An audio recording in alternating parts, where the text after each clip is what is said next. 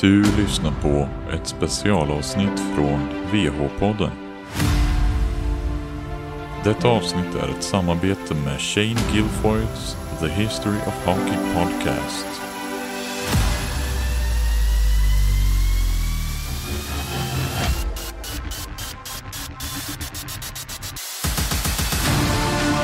Evgeny coming down the middle, a shot, and it comes in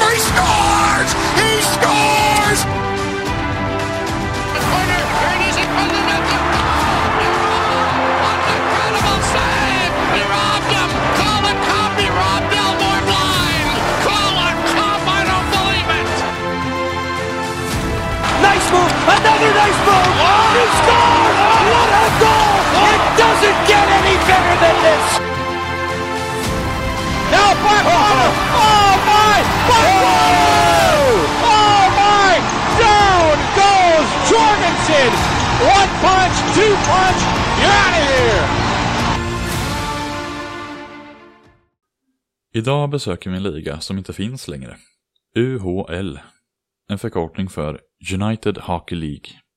UHL fanns under flera olika namn under 19 säsonger. Men det här avsnittet handlar inte riktigt om ligan i sig. Det handlar om ett lag som spelade i den ligan.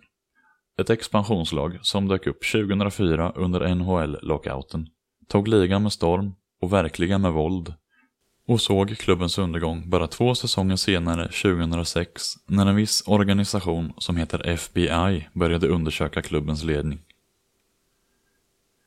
2014 släppte en tidning en artikel om tioårsdagen av Danbury Trashers från Danbury, Connecticut och lagägaren Jimmy Galante. Av vissa, inklusive den tidigare amerikanska senatorn Joseph Lieberman, var Galante ett lysande exempel på en person som tog hand om Danbury-samhället. Bland många andra välgörenhetsåtgärder hjälpte Galante till att finansiera byggandet av ett akutrum på det lokala barnsjukhuset.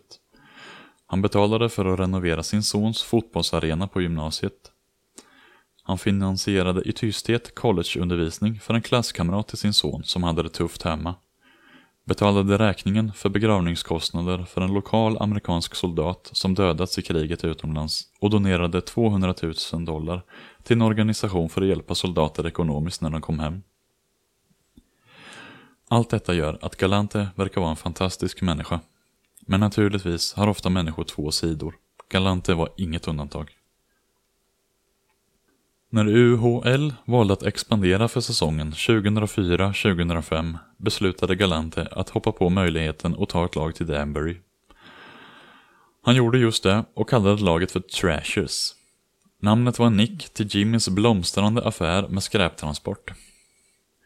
Även om Jimmys son, AJ, hatade namnet på laget skulle det passa ganska bra. Eftersom motståndarna ofta kasserades, om inte på resultattavlan, så gjorde de absolut det genom våld. När laget kom till gjorde det som Galante och borgmästaren hade hoppats på. Det påverkade centrala Danbury-området på fler än ett sätt. Lokala bar och restaurangägare hade fullsatt på sina serveringar före och efter matcher. Dan Cohens artikel i News Times sa att Trashers hade en legitim ekonomisk inverkan och lockade till sig fans från både utanför Danbury och inte bara lokalbefolkningen, vilket var ytterligare en enorm poäng i vinnarkolumnen för Galante. Oavsett om människor verkligen visste vad Galante gjorde vid sidan av sitt lag, så tyckte folk i allmänhet att hans aktiviteter kanske kan ifrågasättas, men att han är fantastisk för sin stad.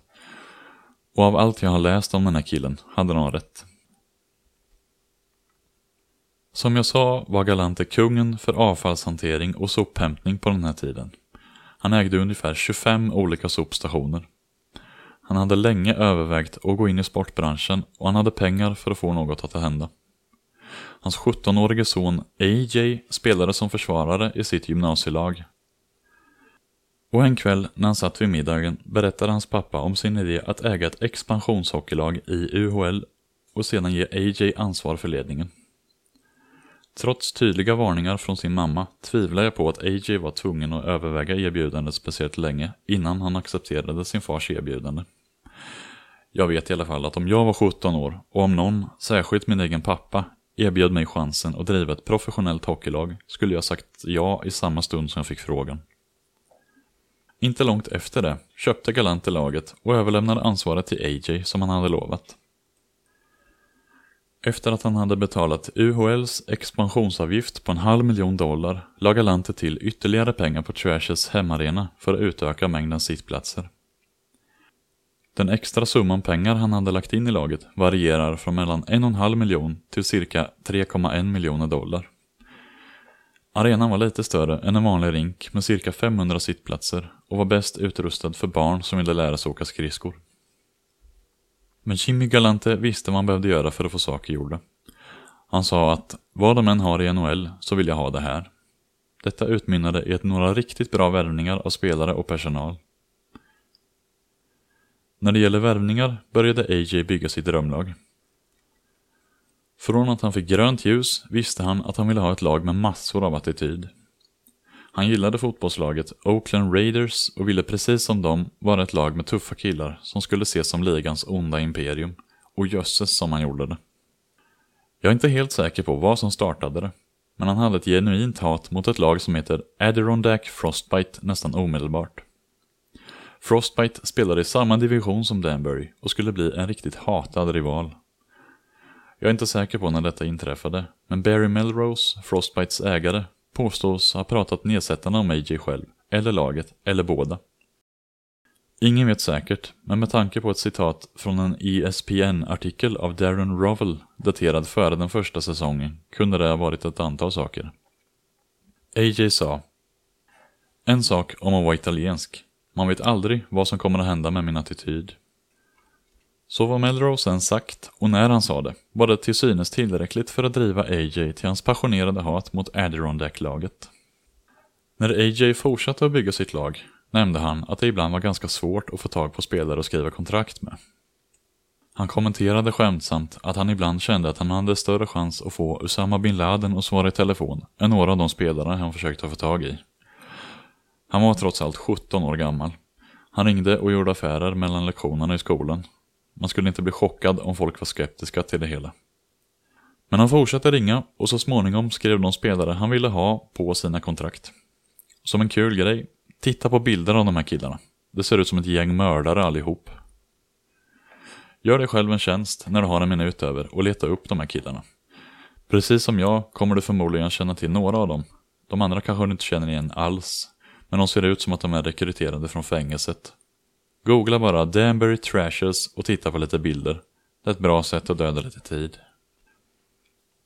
AJ lät en kompis som var grafisk designer göra lagets logga och snart hade han sitt lag.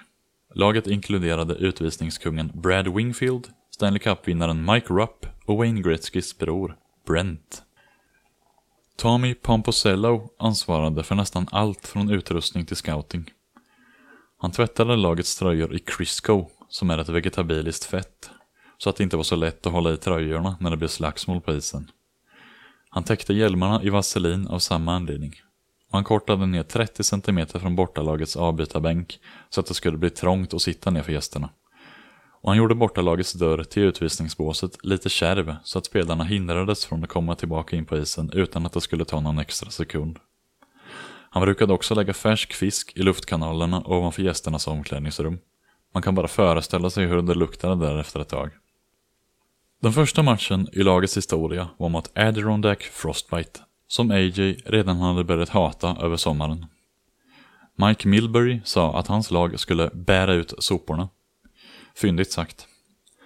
Så AJ kände sig antagligen ganska nöjd när hans lag vann med 3-1. Senare hände en del intressanta saker. Knappt två månader in i säsongen stängdes Rumun Ndur av i 20 matcher för att ha slagit ner en motståndare. Och personal på arenan. Och eh, motståndarlagets tränare. Chad Wagner blev avstängd på livstid från ligan för samma handling som Rumun Ndur. Denna typ av beteende blev vanligt under lagets två säsonger. Det hände fler saker från lagets sida, inte bara på isen. AJ och hans pappa Jimmy bidrog med en hel del för att störa motståndarlaget. De satt i ägarlogen och kastade saker mot motståndarnas avbytarbänk.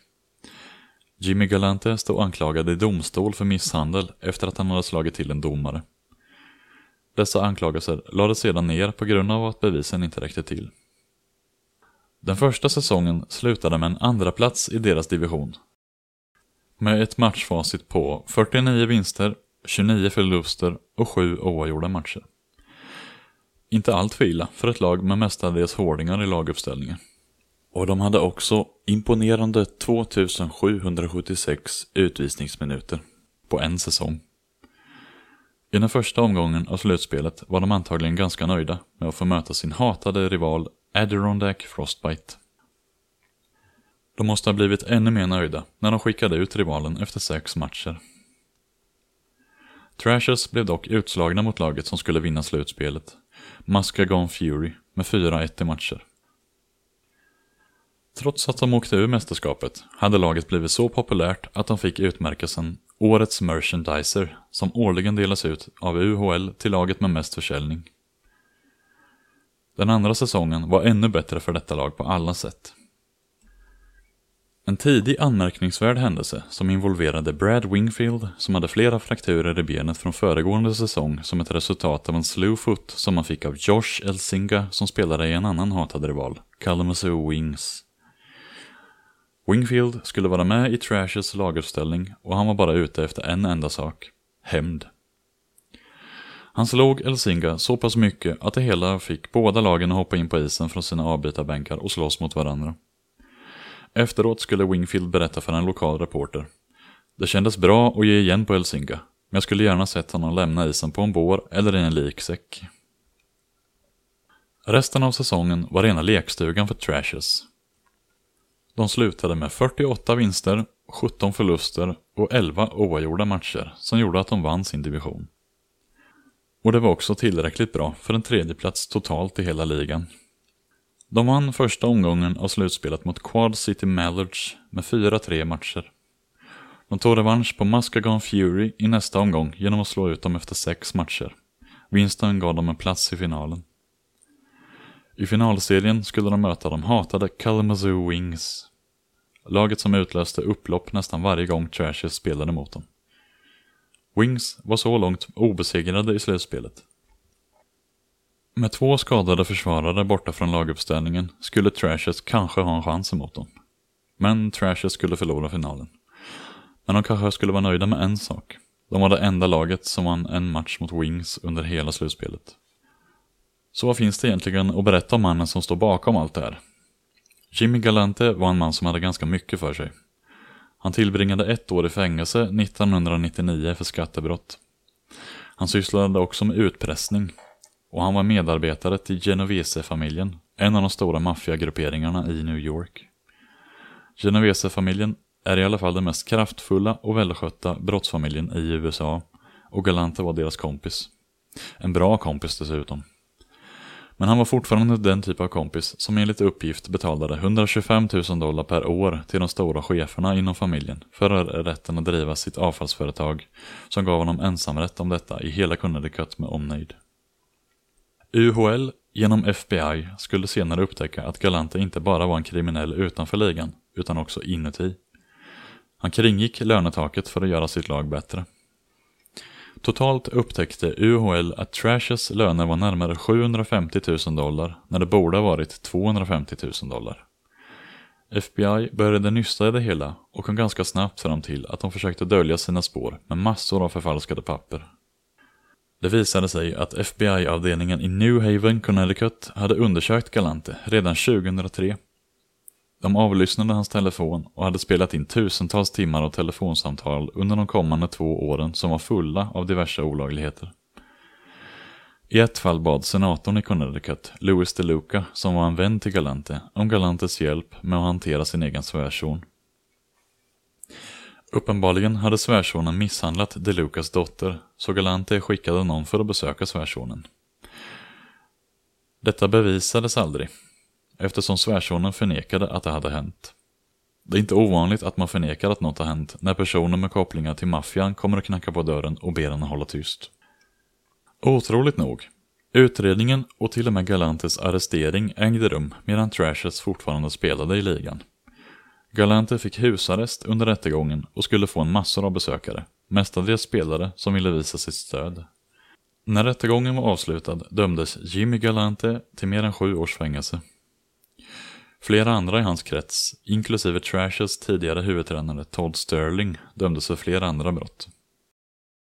Sterlings dom var ett direkt resultat av hans fifflande med papper och dokument som berörde Trashers och manipulation av lönetaket.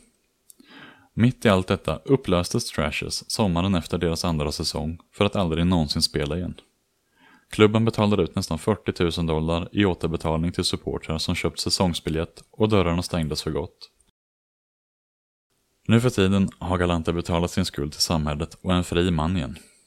Hans son AJ är nu en boxningspromotor och arrangerar matcher i samma Danbury Arena som hans hockeylag hjälpte till att göra berömt. AJ strävar mer än någonsin för att få fram en mästare i någon sport och slutar inte förrän han kommer lyckas med det. Även om UHL har försvunnit och flera andra hockeylag har kommit och gått från Danbury Arena har AJ och hans far ett par gånger pratat om att börja om från början igen med ett nytt hockeylag. Men inget är bestämt, säger den både äldre och den yngre Galante, men nämner samtidigt att ingenting är omöjligt. Tack för att ni har lyssnat.